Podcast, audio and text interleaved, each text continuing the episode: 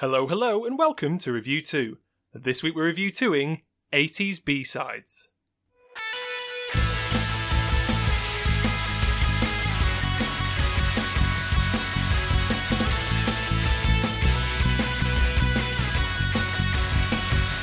Let's make like enzymes and break this down. Out of breath and seemingly out of key. This is a sublime song. I love that song. It's just bad. Large capital letters. So, hello and welcome back to season three of RevU2. This is episode 2, and today we're going to be RevU2ing the 80s B sides, particularly the B sides on the 1980 to 1990 best of. Yeah, and the rationale behind that is a little bit weird. Basically, there's so much to talk about in terms of U2 B-sides. It's difficult to know where to start, how you begin slicing up all the different, you know, kind of eras of U2 in terms of, you know, let's do those B-sides. Maybe we should do all the ones for the first three albums together. Maybe we should do, you know, these ones or these ones. So we thought, right, let's do what U2 themselves released and they released this collection in uh, 1998, and we've got all the B sides that they selected. Now, it's a long record, two part CD. That's the version that I had at least. Well, there is a story behind that. Okay, yeah. Do you want to fill us in? Uh, well, there's a bit of skullduggery on the part of you two. Oh, Um, they they said that the two disc edition with the B sides would only be available for the first week, and after that, all the two disc editions would be taken out of the stores. wow. Uh, so the Taken out the stores. there was that's what they said. What are they going to do? Send in U2 uh, security uh, squad to rip albums out of people's hands? If anyone can do it, it's U2. Um, so that was that was the the the, the selling point. You got to go and get this in in the first week. Hmm. uh, and the uh, the single disc edition would only be released the week after, Hmm. and from that point on, you could only get that. So there was a rush for the two disc, uh, and then they brought it out, and both ended up being in the charts. So Oh, well, fair enough. I don't know if that counts as two albums though. I, I think it's splitting hers, to be honest. It just makes me laugh thinking about that kind of thing and then compare it to, you know, Innocence, where they were forcing it into people's iPhones, you know. Yeah. Such a different world. Um, but I want to talk to you, Jonny, Yeah. about the the timing of this record because I've always found it strange. There, there seemed to be no real reason to bring this record out at that point. Mhm. Don't think anyone was clamoring for it, but they just come off the PopMart tour uh, in March 1998, and then in November 1998, this record comes out. Um, I think the songs have been remastered to an extent. Mm, I can't imagine that they just stuck exactly the same things on without having a second listen. Yeah. I mean, you get Edge away from the mixing desk. But I'm beginning to think that U2 didn't want to fade away into obscurity after a rather well, what, what, Patchy? yeah, patchy tour. It didn't do well, didn't do that well critically or commercially. Uh, neither did the, the album Pop, which came out the previous year. So, is this uh, an attempt at U2 to just go, "Hey, re- remember when we were good"?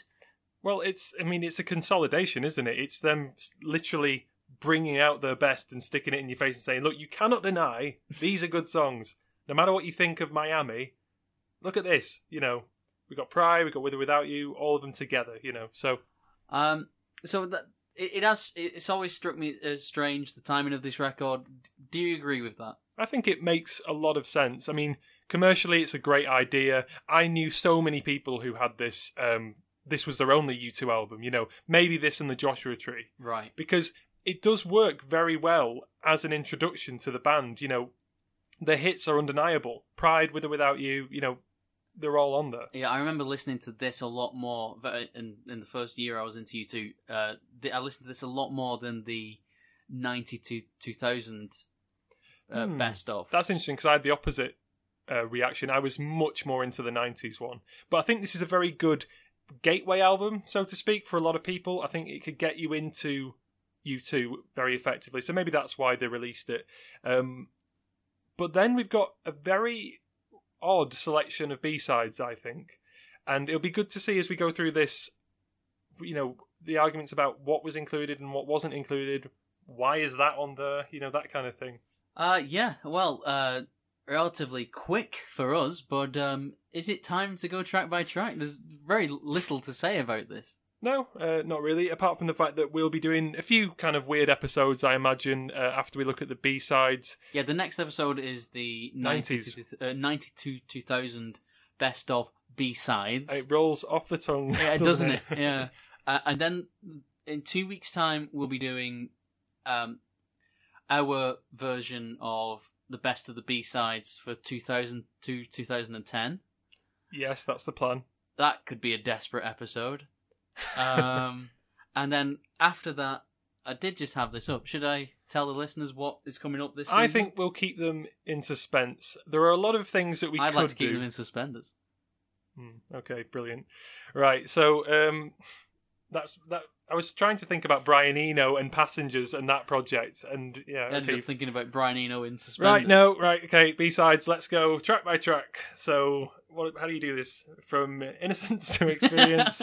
I've not even got one this week. Right, so from innocence to experience, follow us all the way down to the Heartbreak Hotel as we review the 1980 to 1990 B sides of the band U2.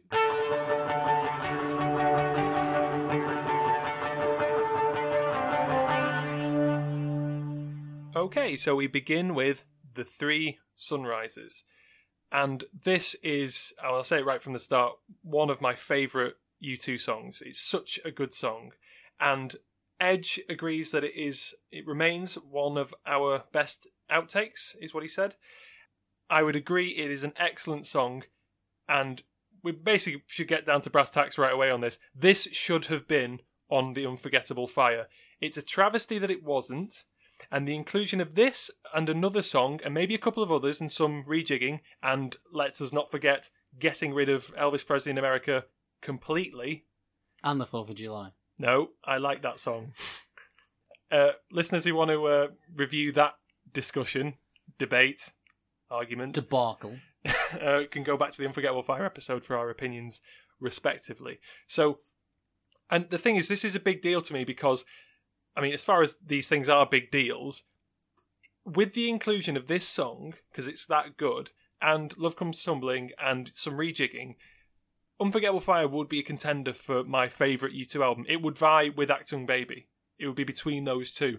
But in its state, it's, you know, without this song, And and further to that, I think uh, just in pop culture, I, I think that would be regarded as one of the best albums ever. Hmm. Um, because the highs on, I think we said in the in the podcast for that that album. album, uh, that its heights are extremely high, but it's just it's it doesn't have the foundation. It, it it falls away when it needs to stand up. Yeah, and it's so odd that that a song like this, which it's so strong. I mean, the reason that um, the band gave is um, is basically that they thought that it sounded a bit too different from the other material on the album.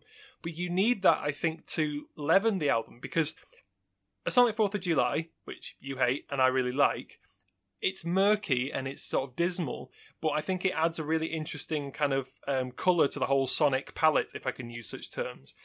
No, I, I I get what you mean. I I think the the same way about that. Yeah. So, I mean, imagine starting the second half of this of Unforgettable Fire with this. I don't think it should be the first song, although it works well as the introduction to these B sides. But imagine how much joy and energy that brings into this to you know the the whole album. This is really upbeat. There's I don't can't think of another U2 song where there's as much joy when they're singing uh, "Sunshine," and that is needed on the Unforgettable Fire. Yeah, it it feels. It feels it feels really good. It feels really energetic, and I do like it. But I do have a kind of argument of why it shouldn't be on Arcade Fire. Uh, on uh, on Arcade Fire, on the Unforgettable Fire. Um, when I'm when I was listening to this the first time, uh, not the first time this week. What I'm talking about, it feels like it's a mix or kind of a bridge from War to Unforgettable Fire. So maybe Hmm. it would it could be better placed as a single, um, which I think would have been the, the better way to release it anyway.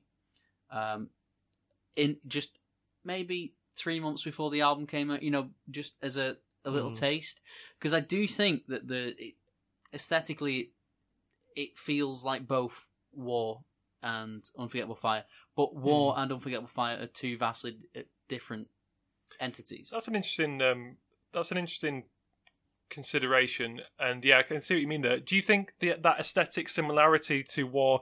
Do you think that comes from what for you? The guitar, or from the singing, or Um, well, this is. I thought it's ambient and it's experimental, which and also pretty raucous later on. It's got yeah, a lot in it. ambient and experimental that ticks the boxes for un- uh, unforgettable fire, Mhm. which I, I can't seem to say today. but it, it still seems raw and rebellious, and it's got that energy that that war has. Yep. Unforgettable fire, although very good in in parts, is kind of a little bit more chilled out. It- yeah, It's got a subtlety to it, which War doesn't have. War is all out in your face, Yeah. and out of the two, I probably do prefer War, Mhm. but that's just my own personal preference. Um, so it does remind me of both in equal measure, and I, I do think that that it's a, it's a waypoint. Uh, but to bring it out after the record, or maybe it would have been a B side. well, it was part of Wide Awake was- in America, which It was a B side on um, Unforgettable Fire, Mm. though, as the single. Yeah, but I mean, it's um, I just I guess it's worth bringing up the fact we're not going to do a whole episode on Wide Awake in America. It probably get brought up later on. I think we've covered most of the songs. Yeah, that's or, the or thing. will have done by the end of today. Exactly, that's that's the thing, isn't it? Um, this to me is a song which has. I get what you're saying though. It does have a, a kind of a mix of tones, and that the range of texture I think is what makes me like this song so much and want it to be on Unforgettable Fire. And again, this might come down to the fact that I'm more invested in the guitar sound than you, or a, a bit bit more, basically, um, because Edge is doing so many different things here, and that is something that he does across the Unforgettable Fire. So on on Wire, he does a lot of different things. There's a lot of you know kind of snarling and wailing and just weird stuff that he doesn't do anymore. I mean, I wish he would take a bit more risks these days. You know, with some of the sounds that he's using Yeah. because I don't think he. um I think they just they went to the studio and just had a good go at doing this. You know, and I, I think uh, in, think about it too much. I think in the in these early days they were just trying to experiment and do what, what they can, but uh, now they have like okay, this works. Hmm. They've got a, this huge bank of stuff that works. So the idea is, oh well, do I want to risk it or do I just want to do the stuff that I know Yeah. that will go down well? Shall we write another with or without you? Shall we write another one? You know, and he's going to Yeah. okay. Should we f- put it into that kind of mold or that mold? Must be frustrating as well as um, well, obviously great to have that many good songs to fall back on. Yeah.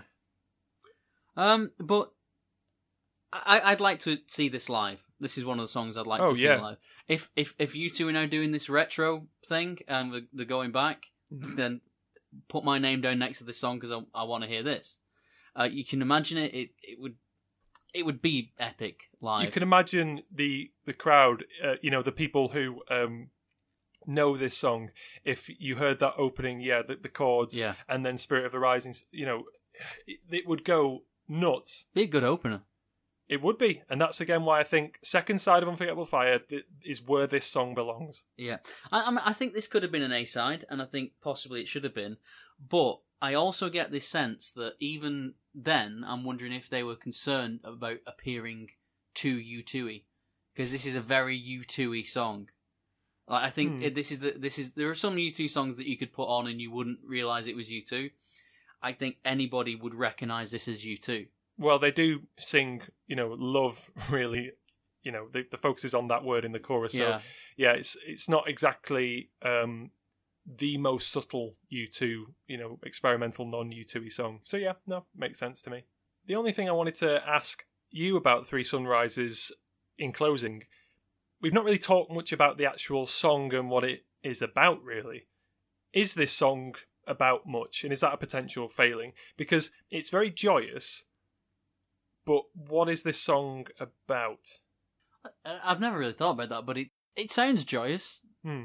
Um, there is normally an ambiguity to U2 songs, so I wouldn't be surprised if it's more about heartbreak than you know being head over heels in love. Well, yeah, you know, Spirit of the Rising Sun, lift me up. So I guess Yeah. it might be about that, and maybe that's just what this song is. It, it's a it's a lifting up. It's sort of a weird spiritual ancestor to ver- uh, not vertigo, uh, elevation. You know, Yeah, lifting up spirits. I, I I think that's interesting because as much as I'm being lazy here and not going into the lyrics and breaking down a meaning or giving a reading of the song, it kind of doesn't matter. And it's weird that we could we could talk about it for so long and not really discuss it. You know what it means because maybe it's more of a feeling. I don't think our listeners are surprised that we can talk at length about anything really. Just ramble on. yeah, yeah, Speaking of which, we'll get there eventually. yes,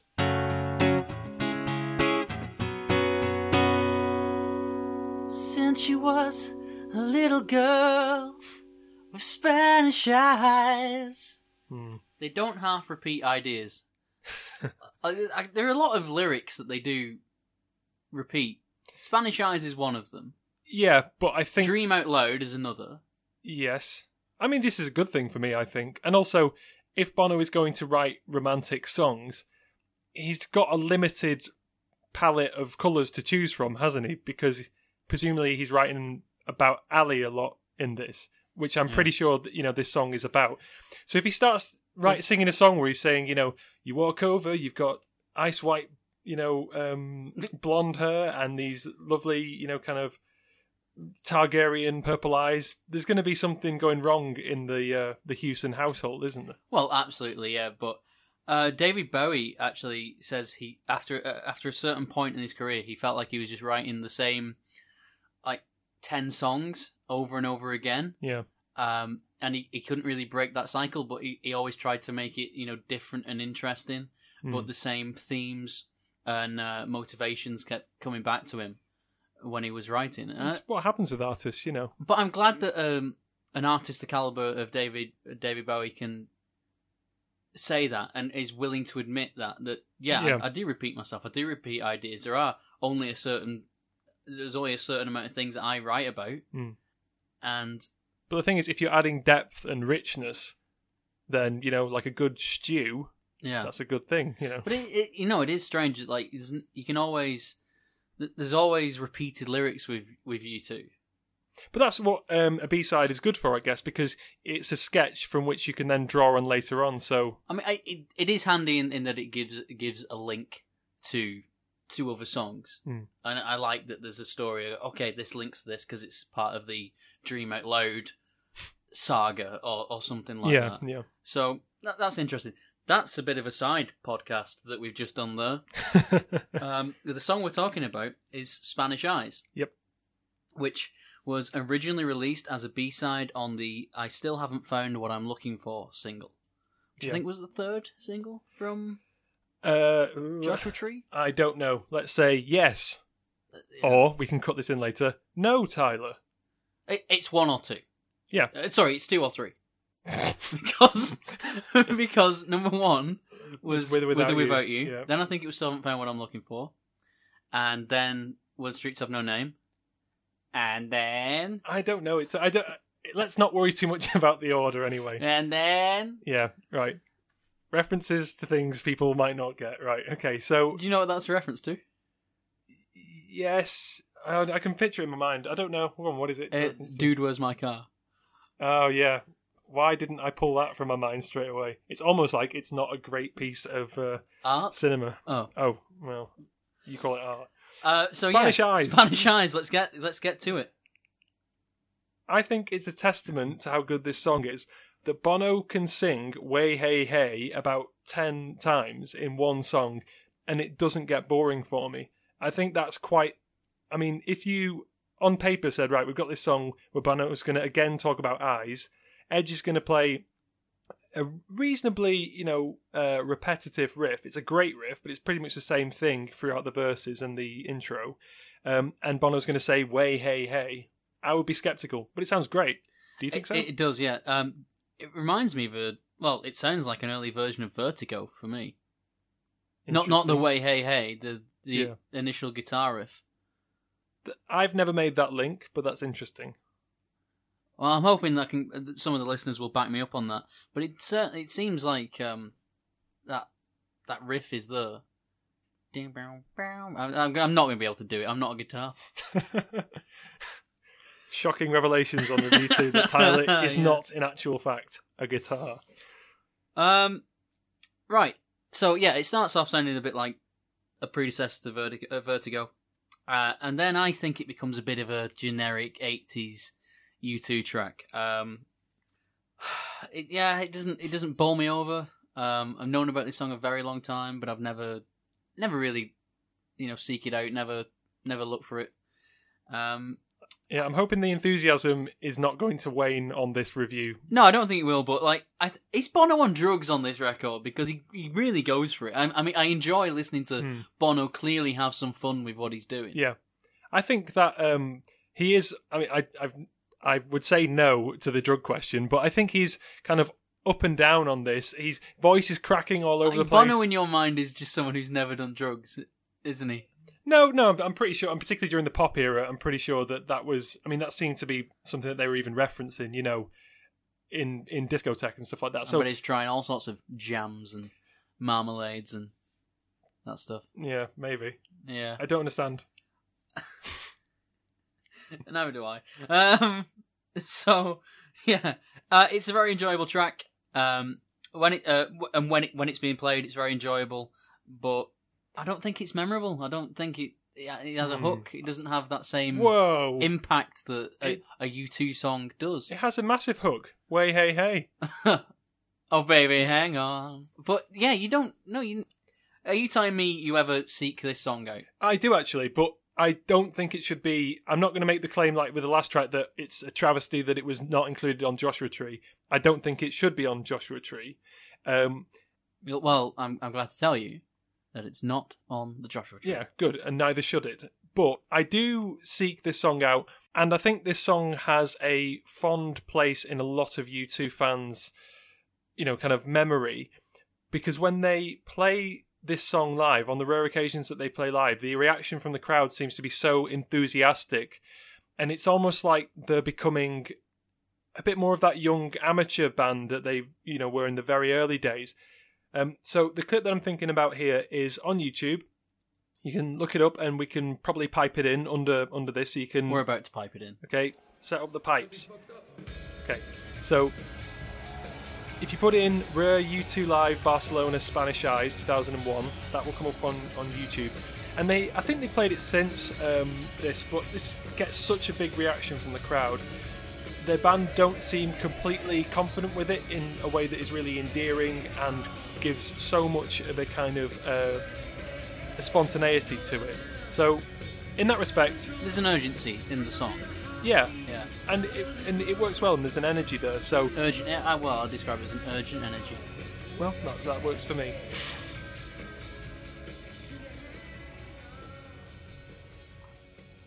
Sweetest thing. I love the sweetest thing.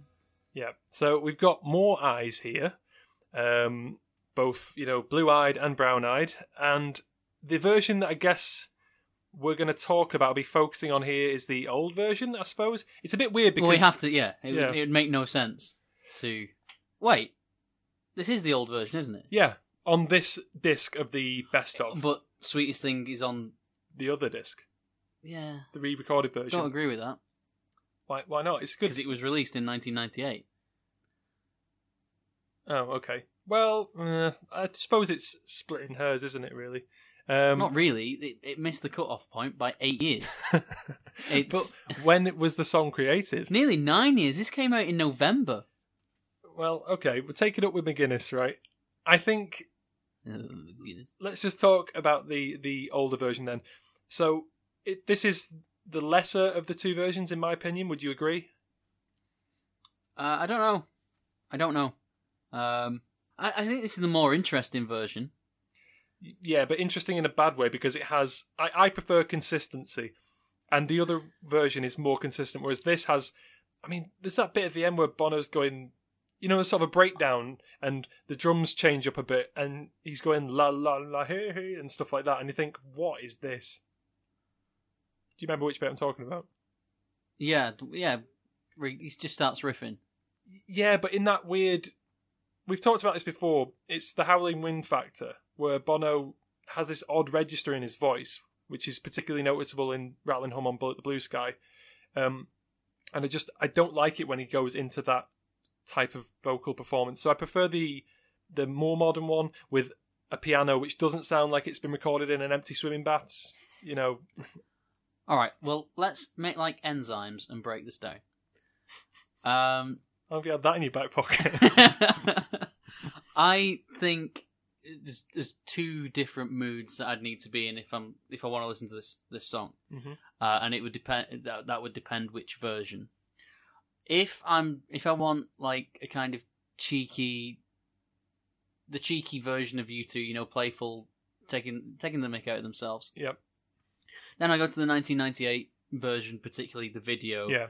with which is ridiculous, and I've forgotten the name of the street that they that they they're driving down. Um, but I have walked down it. Um, and they've got Boyzone, Yeah. and the the Dublin Fire Brigade, and I think members of Riverdance as well. yeah, and just The big heads. just r- ridiculous and Bono trying to impress Ali. And I, for some reason, Bono just has one of those faces that I enjoy to watch for like for three and a half minutes. Just him trying to be entertaining for three and a half minutes is is funny to me. He's a naturally charismatic guy. I think even people who don't really like U2 can admit that. I think yeah, he can get into that that character really Hmm. well. A lot of non U2 fans like this song and like that video despite themselves. Yeah, and it's it's it's funny that you can see. I think you can see Boyzone's head, one of the heads behind the car, waiting to pop out. Um, it's it's a good video, so I'd, I'd go to the video more than the the, the studio version. Um, but on the, the other mood that I would be in if I was coming to listen to this version is I think this is a really good example of what it is like in a U2 studio where the, the there's a lot of different ideas they're chipping away at that song and they're trying to figure figure it out. Mm. So everything's everything's been thrown into the pot, and it's it's just seeing what is created. Yeah. And so that's why I like uh, that's why I like it because I think it is an insight into the studio. Yeah, it's more of a sketch in that way. I mean, I presume if this had been scheduled for release, you know, they think, okay, this is we are going to do the whole, you know, massive Joshua Tree, you know, um, two albums thing. Um, or if this had been on any release more officially than this, then it would have been worked over a bit more as they did eventually. So yeah, it's, it works in that way. Adam plays his his little cotton socks off in this song as well. This this particular version. Oh. They probably turned him down in 1998. well, maybe so. Um, I I- don't know what they have against the poor man. It's a bit too busy, I think, Adam's bass sometimes. Although uh, coming up soon, I will reverse that opinion. Um, This must have been seen pretty bad though. This was a B side on the "Where the Streets Have No Name" single, um, and it's yeah, it, it must have seemed really rough compared to Streets because Streets is very polished. yeah, Um, there is one thing that really annoys me about this, and I don't know if you'll have noticed it uh, in this in this version. Bono sings his own backing vocals, and it's distracting because you can tell uh, Bono's voice is different, so it's obviously recorded at a different time. Hmm. Uh, but the main vocals are very. It sounds like Bono's got a sore throat. It sounds like he's really struggling to sing and he's Yeah. tired. Uh, and the backing vocals, Bono's fine. Sounds perfectly healthy, healthy voiced. yeah. Um, so it's a little bit distracting because it's obviously still Bono, and it, why not get the Edge to do that? Yeah, I'm not sure. I see what you mean there. Maybe we could. Unless this is just a rough version. I think it. If it had been on a proper album, it would have been cleaned up a bit, and they may have done another pass with it. But we don't really know how much time they had in terms of doing that, or at least we've not done the research to find that out.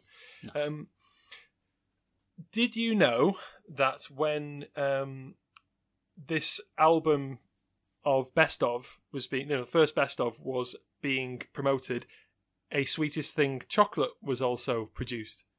Yeah, yeah, I did know that. that's something that I really like. You know, I think it's I mean, not the chocolate itself. I haven't tried it, and I wouldn't eat it if I had one.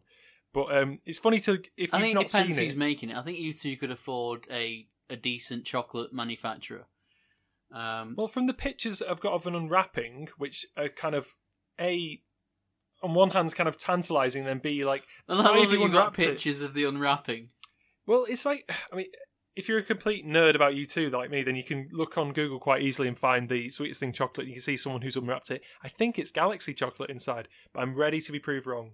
Well, I hope it is because Gal- Galaxy is a quality chocolate. Mm, I'm But- not a fan of it. It's a bit too sweet.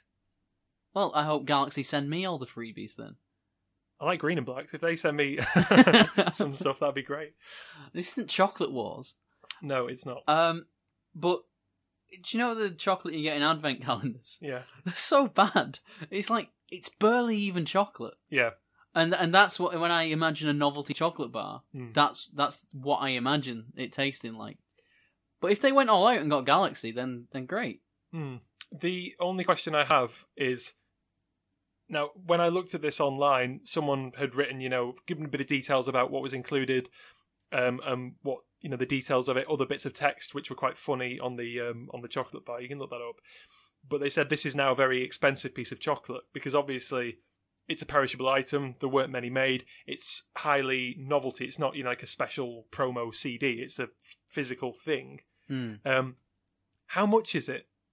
You know, how much would one of those perfectly preserved be? Obviously, the chocolate will have a bloom on it by now, but that's not really the point. So, if anyone knows how much is the sweetest thing chocolate, Uh, listeners, please get in touch. I'm not going to buy it. I just, I'm just interested. I- I'd, I'd I'd be interested to know how much it is. Have you have you looked on eBay? Uh, I've, I wasn't able to find one, so Right. Okay. Well, yeah. Um, maybe somebody uh, from a fan site or something like that can let us know.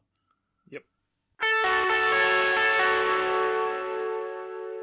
So now we go to track four, originally released as a B side on the unforgettable Fire single, "Love Comes Tumbling," and I think I think me and Jonny are going to be pretty unanimous about this.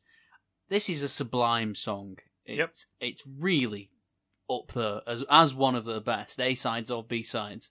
It's a great U2 track. Yeah. Um, and Edge says of this song, it was kind of on the cutting room floor. It was just in the rubbish pile. They didn't really know what to do with it. so annoying. Uh, and it was so it's um, it was after the album had been completed that they reworked it, and I just think everyone's firing on all all cylinders on this track. Yeah. Um, it's as close to a perfect U2 song as you can get. I think from that era, yeah. If you're not, if you're not talking about a single, you know, if you're not talking in a very commercially, you know, kind of cynical, what will make money kind of way, because I think then something like Pride is probably where you go to. But for me, of this era, it weirdly reminds me of Heartland in that way that it's just it's such a good song and it's them at the absolute top of the game, um, particularly Clayton. And I was listening to this collection um, while I was um, just having a quick jog around the park, and as soon as that chorus came in, I, to my shame, er based completely invol- involuntarily. So I, I accidentally started at um, one time when I was walking. I was listening to Lenny Kravitz, and I inadvertently started dancing down the street, and just did just completely forgot where I was, just Hmm. enjoying the music, and I must look like a complete tit. um, but back to uh, Love Comes Tumbling. I think we can agree this should be on Unforgettable Fire. Yeah, of course it should. And it would be again, it would be an extra an extra song that would just elevate that album to being a contender for one of the best. when when someone doesn't like U2 or hates U2, uh, this is this is an ace card to Yeah. pull for a, a, a non U2 fan and just go tell me this isn't a great song. Yeah. and normally they can't. So why let's break this down then. So why is that? Is it because it's it's subtle, because it's melancholy, because the the bass is so good all the way through it? One thing that I think stands in its favor is that it isn't properly released in conventional terms, Hmm. because um, no, matter what song it is, if it's a single, uh, you could have heard somebody, uh, you could have heard a reviewer talk about it, you could have seen it be ripped to shreds in a, an article in a magazine. But when it comes to tracks like this, they're not as well known. They haven't been reviewed like that. So non U2 fans don't have this bank of oh oh that song oh yeah it's it's terrible you Yeah. know like Get on Your Boots is the perfect example. There is Mm. so much dirt on that record that it's very easy for them to to assassinate it. Yeah. And quite quite fairly, if I'm honest. Yeah. But with a track like Love Comes Tumbling, no one knows it. So it, it is that initial, oh, I've never heard this song before. Hmm. I'm on my own, I have my own I, I have to have my own opinion about this and to be honest, it's not that bad. Yeah. So and it's great that you can. I mean, because I heard this song, you know, when I started really first getting into all the albums, you know, obviously you go straight to the big albums, you get used to all of the um, the tracks on them, but by the time you're either listening to this best of collection with the B sides, or you've bought a single, or you've got Wide Awake in America. This is an unexpected gem late on. You know, you may have already heard With or Without You a hundred times, but then this comes in and you think, oh, this is so atmospheric. The guitar is so good. Um, it's really melancholy, but almost it's almost kind of you know a spiritual kind of sound that is created there when he goes right up to the end. You know, and all he's doing is moving that guitar figure a bit higher. You know, so rather than do do do he's in do do. You know, it goes a bit higher yeah. and it just sounds so good. Um, this is another occasion, however, where I've had a Jonny mishearing. Okay, This is it's happening a lot, isn't yeah, it? it's terrible. Like then and this is just one band that we've covered. Yeah, Imagine the wealth of information that you've misheard. it's amazing I can communicate at all. I think, such is my mishearing. Anyway, so so the line is, "I can't lift you up again. Love comes tumbling down again." So I always heard is that that's how you would hear that, yeah? No, that's your interpretation, isn't it? No, That's the actual that's the actual lyric. According to um, right. So I think I've misheard this as well. what do you hear it as? I think I can't live to love again. That's what I think it is. Yeah. I might be wrong. I mean, I did try and double check this, you know, through his official. So what's the actual one? I can't lift you up again. I prefer our version. Yeah, I prefer our version. Yeah, it's two fingers up to Bono and his lyrics. I yeah, I just I think that's better. I mean, maybe it's a bit more, um maybe a bit more dramatic. Some might say hyperbolic. I'm not sure. I am amazed that Bono hasn't started um, consulting us regarding these issues. See, will die and live again. That's all, I'll, all I'll say. Um, just before we uh, close it up on Love Comes Tumbling, I'm aware that we've not really talked as much about the meanings of these songs, but this is a song I think where I don't know what what how does it mean? What does it mean to you? Does it just have a kind of a sad atmosphere to it? no, it's. Uh, it I, I think. I think it is uplifting. Actually, um, it's one of the few songs that have ever made me cry. Um, very few songs that have ever done that for me, but th- this is. Uh, this is in there. It's. It's probably the most played track for me from the eighties. Hmm, well, I don't know if that, but I, I know I listen to this a lot. yeah, it's up there. I, I go to this track. I'm not just listening to an album. I, I put this track on. So, what do you go to this track for? Is it because it's got a kind of sad, bittersweet quality to it? I, I, yeah, I suppose it is when I'm feeling low, but it's, it, kind of picks me up. Or if I just want to hear a beautiful song. Sometimes you just want to hear a Hmm. beautiful song, and it it's everybody's on point.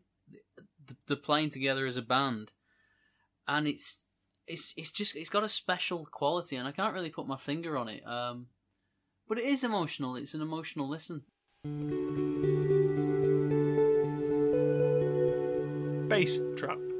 Now, Best of edit. Best of edit, yes. Uh, let, let us not forget. Um, so, I really like chill out music, and by that I don't mean like Ibiza club anthem, you know, the chill out albums, that kind of You thing. mean chill out house kind of stuff. Yeah, not not that kind of stuff. Although See, that's, that's what I do like.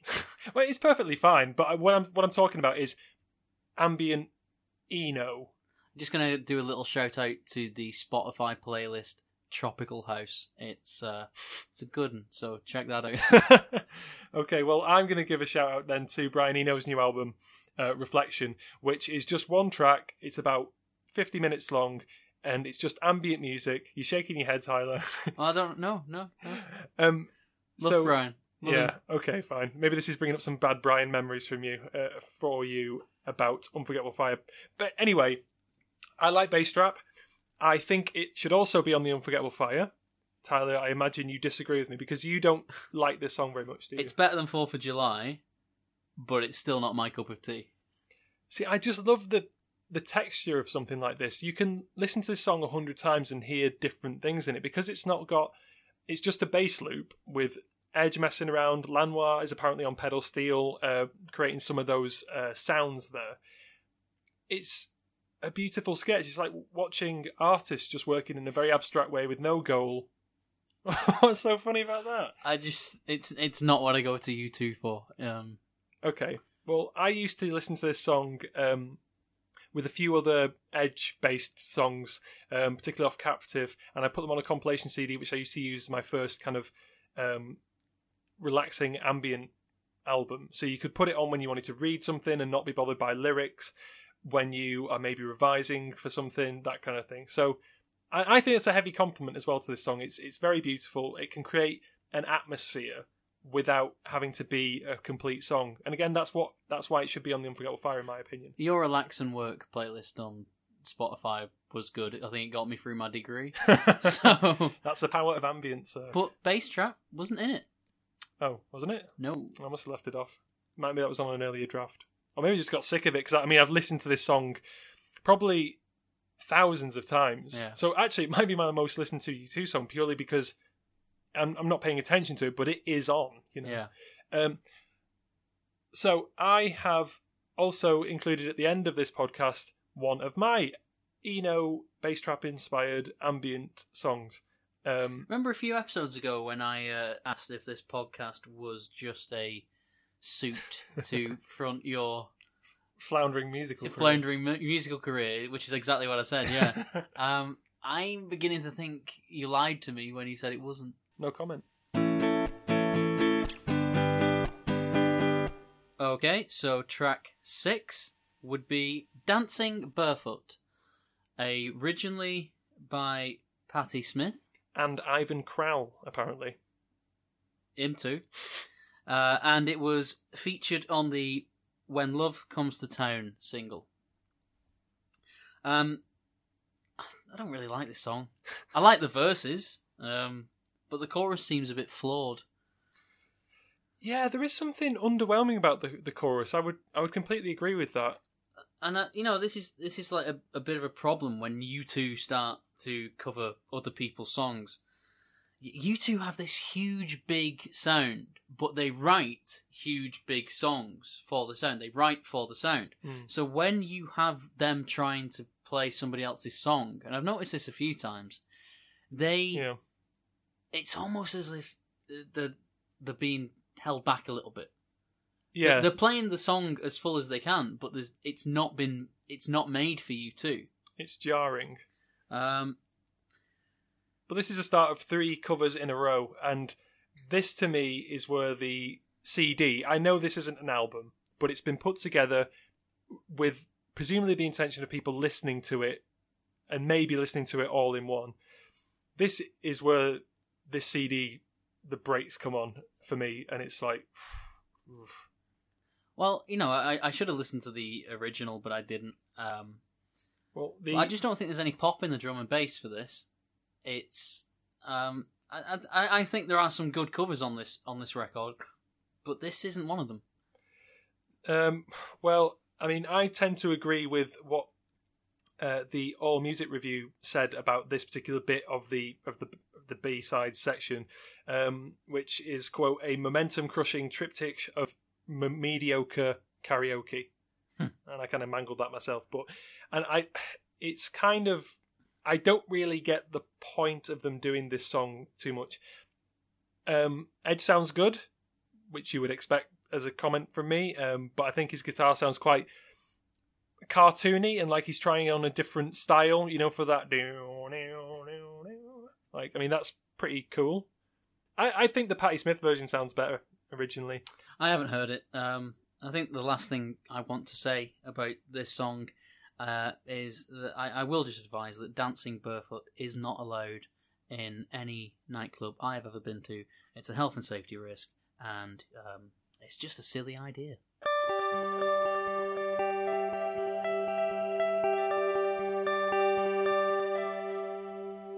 Everlasting Love. Now, the acoustic hits you right in the face at the start of this uh, track. There's no denying that. And the song almost gets a second and then third lease of life when Adam joins in and then when Larry kind of steps it up. It's one of the most kind of joyfully recorded songs I can remember hearing. It. Even just all that is captured in that guitar coming out, you know, and the, and the strumming pattern. You can hear Bono laugh at some at one point. Oh, really? Um, I don't know if I, note, I noted when it was, but around one minute thirty, uh, you can just hear this like you know little laugh from Bono. Hmm. So I'll have to check that out. there is Joy. there, there is joy in this song. Yeah. Um, so, I mean, I think the um, the last section where you know we have all the backing come in, and there's there's a sense of them just throwing everything at this song. That is really good, and I guess that contradicts what I was saying before about this really being a momentum s- slower when the covers come in. But at the end of the day, it's quite simple and quite superficial of a song. I don't think they thought about this song much. I don't think there's that much to talk about. It's just sort of them having fun. What do you think? I, I love it. I, I really do love this version. I think this is Okay. them getting a cover right. Um, it's it, it sounds full. It sounds big. It's it is very scratchy. Very. I think I think this was maybe a one take and done kind of Yeah, kind of thing. Sounds like it could have been. but it it just sounds really good. They make it their own. It doesn't sound. This song has been covered by everybody, um, and I I don't think it sounds like any of the other versions. This sounds like a like Hmm. U2 doing a cover. Yeah. It's not a U2 song, but I re- I I do I really really like this song, um, and I and I do listen to this version.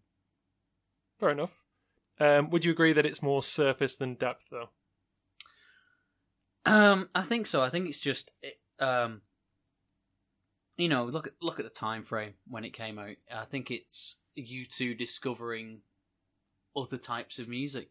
Hmm. I can't imagine that they had time for songs like "Everlasting Love" when you know when they're in Dublin and they're getting into punk and all that stuff. Hmm. And I think this is this is the first time that they would have been listening to songs like this. Yeah. and it is it is a good song. It's it's a great little song. It's actually, uh, I would argue, the song that got me into music, not because of U2.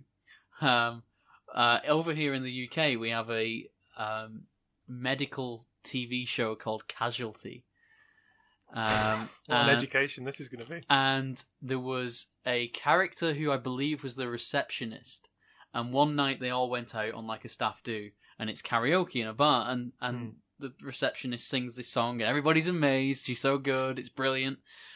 Um, and then she left Casualty to start a a music career, relatively ill-fated. I, I think I can say I can't remember the, the person's name. That's how how bad it was. This is a really good story. But I remember being a kid, like just for weeks and weeks singing "Everlasting Love" because of that Mm. performance. It was one of the first songs that I I remember really loving. Yeah. and that was that would have been mid '90s, so I would have been really young.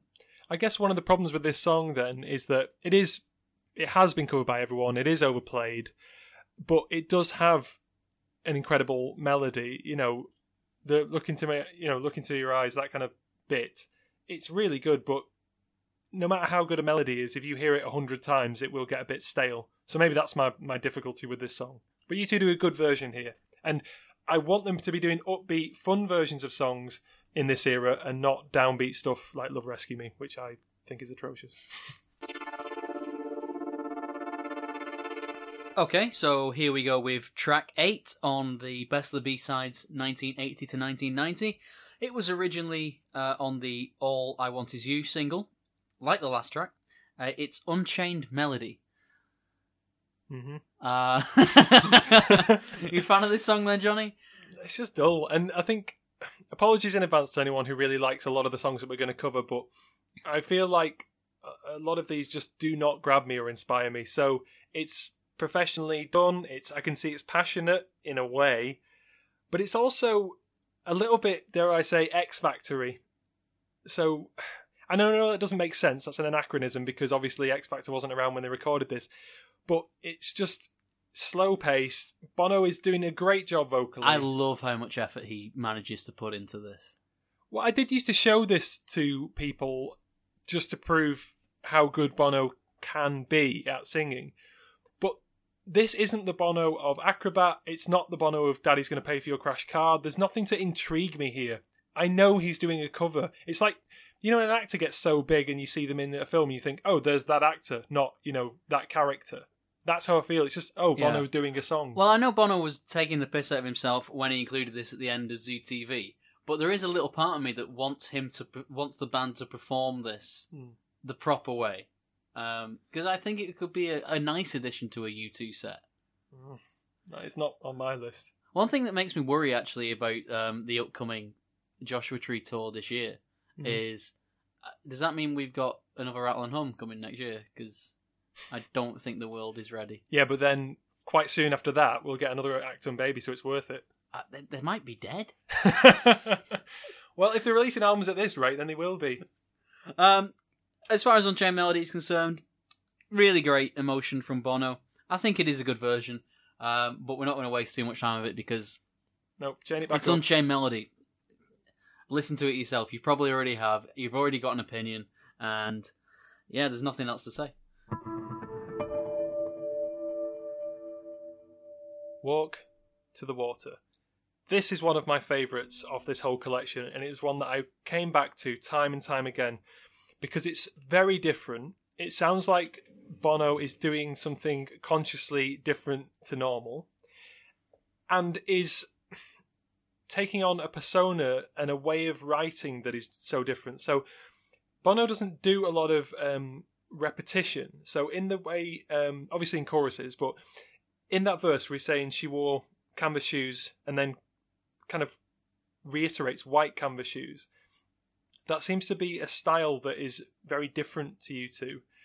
You can tell he's been reading some interesting poets around this time and trying to incorporate that Ginsberg, into. that kind of thing. Yeah, exactly. So you know when he's talking about he really was an artist. Sorry, he he said he was an artist, but he just painted billboards in large capital letters, large capital letters. Does it- Ginsberg, for those of you that don't know, is a famous list poet um, who basically writes lists in some. It must be some kind of form and meter.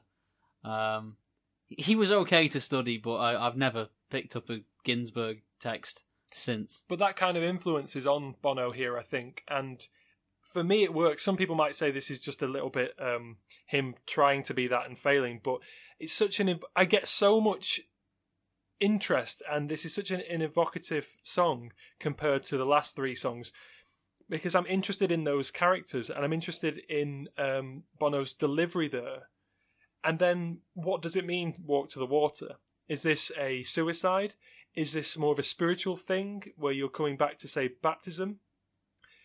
And then later on, when he's singing the "Let Me Love You" bit, that is the best Bono's voice sounds. I think possibly on this entire collection. He's putting so much effort into it, and this isn't just a vocal workout, which I think Unchained Melody is. This is actually an interesting song, which its unpolished bits in places make it sound like it was a difficult one to kind of get through, and the whole of the song I can get lost in. Well, um, this is part of the With or Without You trilogy, according to Bono.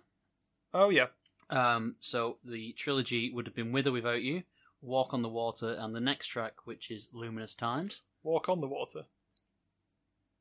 What have I said? What did I say? he said walk on the water, which might have been a song about Jesus, but this is walk to the water. walk to the water. I've put Walk on there.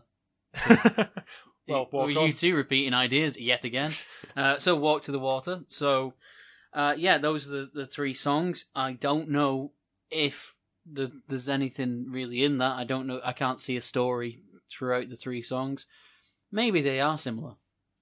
Possibly, uh, but I think the maybe they're about similar subject matter, or the initial creation of them was about that. But this Well, well Bono wanted. eh, Bono felt that uh, with or without you didn't make sense without these songs, so wanted those two songs to be on the on the record. yeah. I don't think that's true. Mm. and I think this is it's a it's a very different feel to it to with or without you. It is more um, yeah, like it's inspired by a particular type of American poet. Whereas with or without you is is is you know the big ballady rock song, isn't it? So it's just different. This is more hymn like. Um, this is a very popular B side with a lot of U2 fans. So it should Um, be. You, you don't have to look far online to find someone, you know, pouring their heart out and how, how in love they are with this song. Um, described by many U2 fans as U2's best B side or best from this period. Um, I, I just threw the B sides in there 'cause it, it's not the best they've ever done. Um, but I've never felt a particular pull to it. But I there is a certain disconnect with me and B sides. Hmm. I, I don't uh, seem to appreciate a B side as much as an A side, apart from in rare occasions like Love Comes Tumbling. Well, it is a very different presentation. You can never get away from the fact that an album has a particular context, you know. So it does make you approach a song very differently to have it as a B side because there's been a conscious decision on behalf of the band to say this is not a material. Um, so yeah, it's, it's it's difficult. I I would put this on Joshua Tree with just a few kind of tweaks, you know. I know I sound like I've got anything to do with the production of this, but if it was my choice, I would like this on the Joshua Tree, and I think it would be a very interesting addition to it. Um, I disagree. well, I might be I might be talking rubbish there. I, I don't know. Maybe I've not made my own mind up yet. But um, last thing is that I noticed this time, uh, re, uh, listening to this song, there's a kind of wah sound in the background. I don't mean wah wah like guitar. Ah, no, not that. Um, but just a general ambient wah sort of vocal sound. wah, it doesn't sound like that. It's like a chicken. wah. Next song. Okay, so the next track is Luminous Times. Once again, it was a B side for the With or Without You single, and this is the third part of the With or Without You trilogy. Anthemic, lyrically interesting, fits more with uh, Unforgettable Fire than with the Joshua Tree. I feel, um, but again, it just doesn't. It doesn't grab me. It doesn't. It, it doesn't. I, I don't care. I, I I've had access to this B side for a very long time, and I just I'd never ever reach for it. Yeah, I don't reach for this very often, if at all. It feels very heartfelt, but there's something that just doesn't make it work for me. I like the piano, but nothing really happens in this song. Um, so it feels a bit more like film music, or even uh, you know walk-on music. Yeah, well, that's that, that's that. Uh, the the anthemic uh, aesthetic is unforgettable fire for me. Well, I think it would be it would be great to see the band walk onto this music. You know, you can imagine the, the, the dun, dun, dun, dun, and you can hear it all swelling. But I don't want them to play the whole song. I would just like that as in them they're going to do something different. I think it works in that context, but four minutes thirty-five of this is too much, and I do not want to hold on to it. I think we're getting into filler ter- territory at this point. Yeah, and that kind of brings up an interesting question of the selection of songs on this B sides collection. Who's it for? It's just weird. It's very unbalanced. There's, I just don't. There's better songs that could have been on this. Um, so we've got to review it as it was released, I guess. Um, and yeah, Hallelujah. hallelujah. Here she comes. Uh, so this is a single, well, a B side, sorry, from the Desire single. Um, I think this could have been on Rattle Home. Well, considering the amount of rubbish they put on Rattle and Hum, and I will just add as a caveat, there is some amazing stuff on Rattle and Yeah, Hum as well. I don't want people to think that I hate Rattle and Hum completely. Um, yeah, I'd rather have this on than uh, Love Rescue Me. Well, this actually made me start to think that may, and I think we said something like this on the Rattle and Hum podcast that the it could have benefited from having a studio album, a proper studio album, Yeah. which is would have been the follow up to the Joshua Tree. Yeah. very American influenced. That's fine as long as as long as it's in, in the tone of the album. Uh, and then having a film and live album as a separate entity. Yeah. Released a few, maybe six months after the album, just as a follow up to the album. I think the problem with Rattle and Hum is people don't know what it is. They don't know uh, how to take it. Is it a live album? Mm. Is it a is it a soundtrack? Is it a throwaway? Is it a mockumentary in the style of Spinal Tap? Um, I would argue yes. um, so that's that's the problem. But I, I don't think this is a terrible song. Um, the chorus seems a bit unfinished. Um, Bono, I think, uh, is at his peak vocally. Uh, the- I think he sounds very good on this. Uh, you Mm, you have a problem with Bono the way he sings around this period, so I, I don't expect you to agree with me on that. Um, but he, he's in full rock voice mode. yeah, but I just think that this is a Bono I don't believe in, in the same way that I I believe oddly oddly enough, in the era when they went most postmodern, I believe in Bono the most as well. You know, when those categories of truth should arguably be slipping around a bit more. But Bono really believed in himself at this point. He re- he Did really he? thought he really thought he was that Bono. But or, or that's who he was, or that was the I think future he was having U2. an identity crisis and was trying to put himself, uh, trying on a different set of clothes to be like, oh, maybe I am a bit more like Stones or Bob Dylan. Um, but I don't think he is, and good. No, no. Um, this not. is a song that I think would work in a good context, maybe in, you know, kind of a bar. I could also see it working well in a church or you know, a gospel kind of setting. That would be cool. Yeah. But it is also a song basically born of cliches, and it is a song. I mean, born and raised on the wrong side of town. I see a dress to kill. You know, it's it's dull songwriting in my opinion. Um, I think it's quite catchy, and I like the whole Hallelujah Hallelujah kind of bit. Edge sounds great, but it's a bit like Hawkmoon in its Americana. It's just I'm I'm not interested in U2 doing that kind of stuff as much as I am. I like Hawkmoon. Didn't that much when we reviewed it. I'm sure I did. You always say this whenever I say I liked a song. I'm, I'm sure I liked Hawkmoon. Not as much as you loved Fourth of July. You really love that song. Mm. Oh, hate it. Hate it. It's just stupid. What are they doing? Okay, so here we go with what I think is track 12 from the Where the Streets Have No Name single Silver and Gold. Kind of already reviewed this on the um, Yeah, Rattle and Hum podcast. I deliberately didn't go back to see what I said about that. Mhm. So if there is uh, if if there is a contrary opinion here, then that's fine. At least I'm reviewing it how I find it. we are only human. Yeah, at any one time. Um, I think once you've heard the live version of Silver and Gold, then the studio version seems a bit flat. Yep. Um, but I think this could have gone on the Joshua Tree, maybe in the place of Bullet or Exit. What are you Maybe, talking maybe. about? No, Um, not even maybe.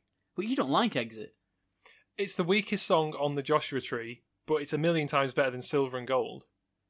Silver and Gold's an important political song, and I like the fact that it's on Rattle and Hum, and it's got a really cool uh, live version of it.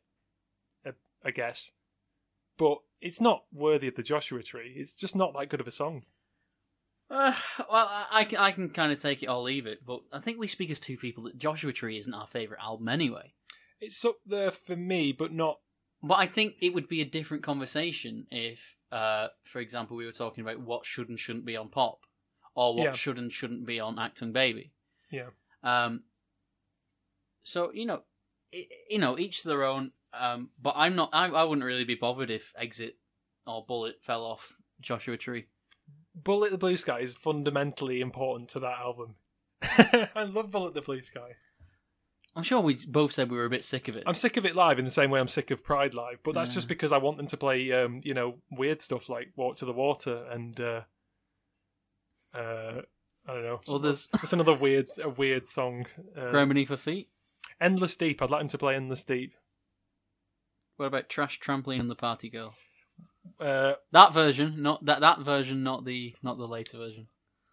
well, we'll see when we get to that. I guess Are we done with Silver and Gold? I'm very done with Silver and Gold. For our full musings on Silver and Gold, please check out our Rattle and Hum podcast from season one. Yep. This is a long album. Yeah, I can feel our energy waning, and also I can feel our negativity rising. it didn't feel this long when I was actually listening to it. Um, I've got to admit, it really did for me. I um, remember this a lot more fondly than than I thought I did. Uh, so this is track 13, maybe. Uh, Endless Deep. Yes, a really weird inclusion. So this was, um, I'm glad they included it. yeah, but as far as I can tell, like this is not from the era that you know Silver and Gold and all the other ones are from. This is from um, a lot more of the early material, which begs the This question. was on the Two Hearts Beat as One single. Yeah, so it's around War era. So where's Angels Too Tied, which is a, an amazing song. Um, Well, this is something I wanted to talk to you about, actually. Like, 12 songs out of 15 are from 1984 to 1989. Hmm. That five year period. Yeah.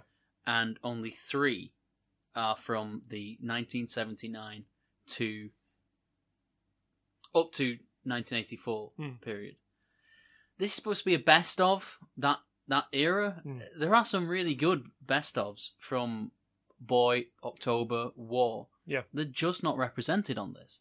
Were they still or was it okay, they loved it they loved the Joshua Tree. I, I think that's it. I think, Let, let's let's give them that stuff Hmm. because that's that's the era they love. but then they didn't include Deep in the Heart, which I mean, maybe someone say, "Oh, that's because it wasn't recorded with that vocal," or you know, in the same way that Wave of Sorrow needed to be re-recorded. Um, so maybe I'm I'm talking rubbish here, but I just think this is a very odd track list. And this particular song is a very odd inclusion, particularly at this point. The I chronology can of imagine this Edge makes or sense. something or, or somebody really fighting to put this song on. You know, if they're proud of, of the song. Well, do you think Adam fought for this because it is Adam's only uh, lead vocal performance? Is it really? Well, he obviously sings the whole zooming in, zooming out on, uh, you know, on a later song, which Yeah. we'll get to. But this is I didn't even notice that when I was listening to it. well, I didn't know. I don't think I noticed lyrics. Did you listen to the right song for this? he's saying he's, he's very unenthusiastically saying, uh, "Where do we go from here?" It's sort of like a young surly Adam, and and by the end, Yeah, he's, he's okay. sort of singing a little bit. It's we should talk about this song, I guess. Uh, yeah. All right. Okay. So the sound. Um, I think it sounded like an '80s track, like a late '80s track. Yeah. Um, it it, it is good, but I wish it was. I wish it had been developed into a full song. Uh, it it does it doesn't come across like a full song. Hmm. It's dark and it's brooding. It, it is very very '80s. He's using lyrics from other bits of October as well. You know, the where do we go from here? bit. Yeah. So that's recycled in a, in in a way. Yeah. Um, The piano sounds great though. It really cuts through. Um, There are the there are mix. good bits, but it, it seems like it seems like a sketch, uh, and I'm wondering if this wasn't released properly because it does sound like a generic '80s song. Like anybody could have done this, and and, and pretty much everybody in the '80s did this kind of thing. with the exception of the piano. I think. I think that's very edgy piano, and Edge's. I wish there was more of Edge piano playing on earlier stuff because again, I'm going to mention it one more time. Angels Too Tied has that silvery kind of quality with the piano that I, I could have really got through, um, cut through an album and made it better. I said cut through about ten times now. Um, so yeah, it's it, it is an odd choice. It is an odd choice, Hmm. but I'm glad there's there's at least some representation from that period. But th- there are there are better songs out there. Just makes me ask why is there not more?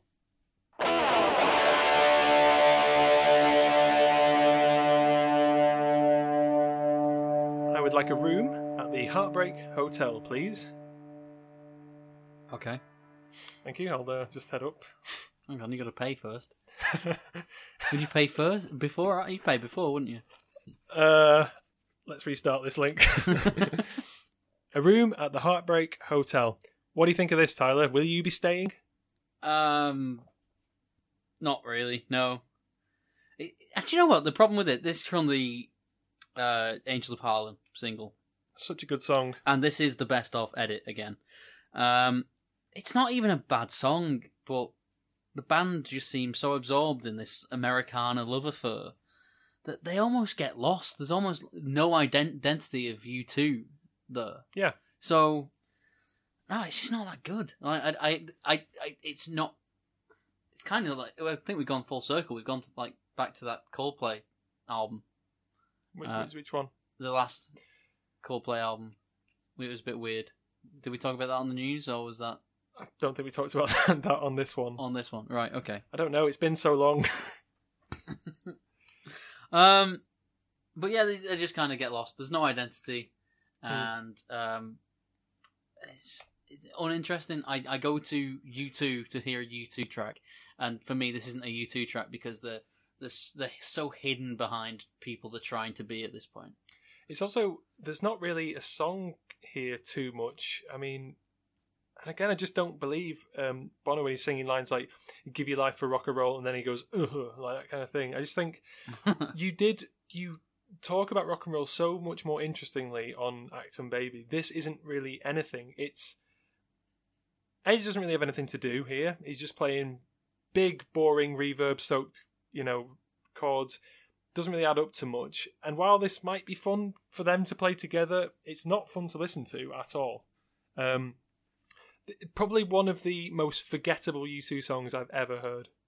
yeah, um, very uninteresting. I do have the B side. I've got the CD single. I don't think I've ever listened to this. and comparison to, eh, sorry and comparative to uh, angel of harlem which is a song with so much energy and fun Yeah, and there's a good amount of texture in there this is it's not worth it yeah. Be yourselves, boys. Be yourselves. And the final B side on this collection it is Trash, Trampoline, and The Party Girl. Uh, and they're here tonight all three yeah. Uh, it would later become known as Party Girl, and I think for the first time released on Under a Blood Red Sky. it's definitely the version that i and i think a lot of fans will be most familiar with Yeah, yeah Um, but this is a much earlier version from the A Celebration single. I mean, A Celebration. God, like i love a celebration it's yeah, great but that, that's how that, how long ago is that? It's, yeah this doesn't make sense again this doesn't make any sense why this is on here It, no, it's pretty pretty stupid. Um, this is, as I said, this is the original version of Party Girl. Um, and I'm certainly more forgiving because it's from so early on. Okay Uh, they're they're almost they're almost allowed to be this bad, um, because of uh, how early on it was, uh, how early in the career. yeah anyone who has done early demos knows how terrible you can sound as an early band Yeah. Um, the, the real payoff is uh, of this song is what it became, but this version is a is a song I used to quite in, in, uh the opposite way uh, of normally trying to convince non U2 fans that they are a good band. This is a song I would play play people to show how bad, like you know, even good, even great bands can Yeah. start off being. It's kind of like you know, well, I remember when we recorded our first CD Hmm. um, that pe- uh, I would show this to people and go, you know, this is where U2 started off, and look where they are now. yeah So, uh, and our first CD was a lot better recorded than Trash Trampoline and the Party Girl. Well, I, I, I mean, we have a lot of benefit of t- technology, don't we? Really, Yeah. but also, this, I don't want to suggest that we could write. I think this is a great song. I think no, it's a better song than we they've ever wrote. progre- progressed at a much faster pace since then. I mean, But I also think this is a good song at its root. Um, I think it is, but they could surely have re-recorded some of the stuff that's on here. Um, Edge's guitar sounds awful, and they must have known it sounded awful. In terms of the solo, he messes up the notes. Um, you know, it doesn't sound good, and I don't know why he's recording that on an acoustic. Now, obviously, there's that whole you know Guitar Hero and Bono sort of having a joke because it's really not a Guitar Hero style solo at all. Um, but Bono is actually out of breath and seemingly out of key on this. Uh, yeah, song. it's not it's not a good showing, and it's a very very odd choice for final track. yeah, it's an odd end to an initially very interesting collection of songs, and presumably, if you're more keen on the Joshua Tree, Rattle and Hum era stuff, you've really enjoyed this collection, certainly more than you and I have. But then, why end with this? It's like they're saying we need to stick something on that's very early and proves that the band used to not be very good, Yeah. Yeah. at least at recording. Well, I suppose it is was it what it is. Leaves a bad taste in your mouth. Um, bit of a weird selection of songs. Maybe they didn't think people would get this far. I mean, I would not have got through a room at the Heartbreak Hotel. No, no. Well, there we go. I don't think, don't think my, uh, myself or Jonny care for Trash Trampoline and the Party Girl. Although, I do listen to it as, as I find it interesting every now and then. I love Party Girl. I just Yeah. think this recording of it is pretty bad. It's that time of the podcast where normally we would do everybody's favourite feature, but we're still going to do it. We're still going to do it, even though it's not a proper album. You can hear the masses celebrating across the world. The, the whooping around the world. whoop, whoop. That's the sound of RevU2's fans. All right, are we going to get to this or not? Uh, yep, okay, so it's time for everybody's favourite feature. Oh, the sweetest thing! What? What's your sweetest thing, Jonny? Um, this has been a disjointed podcast. I'm going to say that. Um, Almost as disjointed as, as the, record. album, yeah. Um, okay, my sweetest thing. It's a tie. Oh no, we don't do that, do we? Uh, Three Sunrises. I love that song. It's sad that it's not on. Uh, it's not on Unforgettable Fire. Same thing with Love Comes Tumbling. Mine is Everlasting Love. Shut up. It is, unless you want me to pick a U2 song, then I'll choose something else. But no, no, fine. Everlasting Love. Okay, fine. Uh, But if you want a U2 song, that, um, uh, then it's Love Comes Tumbling. yeah, so done. makes sense. Um, and now time for everybody's mm, Dirty Day. Yeah, there's a lot of um, dirty days on this album. It's it's it's anyone's choice, really. I guess I guess Heartbreak Hotel because it has it has the least character of any U2 song I've ever heard. There's songs on that U2 have done that have a lot of character. I just don't like the character. It's just me. I'm, I don't respond to it. So I'll say it one last time. Love Rescue Me. I don't like it, but it has. I know it has a tone and a flavour. But Heartbreak Hotel is so dull. Uh, yeah, well, it's one of those very, very rare occasions where we agree on Oh. one of these. Uh, a room at the Heartbreak Hotel. It's just bad. It's just bad. Um, but yeah, there we go. That's done. Um, very late eighties heavy, and I, I minded. I wanted Yeah. um, more of a selection, particularly for people who didn't get chance to get those early songs. Yeah. Um, I, I thought that that was a missed opportunity. As a collection of songs, is it an enjoyable listen? initially It starts off well, quite, yeah. quite promising yeah i mean up to bass trap i would say i'm i'm really really engaged with this um and later on there are some absolute gems you know i love walk to the water and i, I, mean, I did listen to this b-side collection a lot Mm. apart from maybe skipping heartbreak hotel and maybe um luminous times i i mean i'd be interested to hear what other people think should have been on this um you know Well, are we supposed to listen to this as a whole, or just pick and choose? I think it's no. I think it's just slapped together. Basically, I don't think there was any real thought about the construction of this. Other than li- other than listening for this podcast, I have never listened to this all the way through.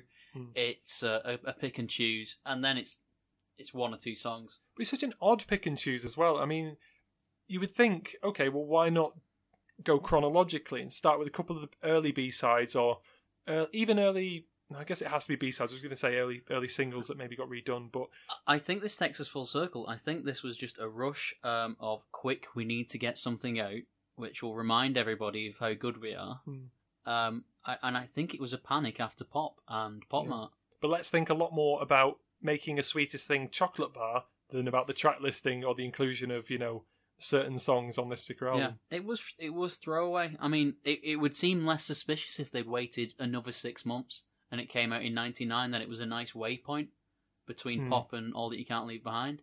But it it, it seems rushed. It appears um it it sounds rushed, and it I don't know. There's a lot of illogical choices. I would say.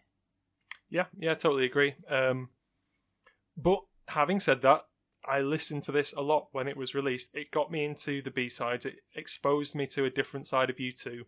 So I'm I'm glad it was there, and I'm excited for the next episode where I think we'll get in a stronger collection of B sides from the 90s. Yeah, I think it's certainly mo- uh, better thought out. So, for today, I think that's everything. So all that's left to say is thank you very much once again for listening. We hope you join us next week when we'll be reviewing the 1990 to 2000 best of B sides. It should it should be a lot of fun. So we'll see you next week. Thank you very much. See you then.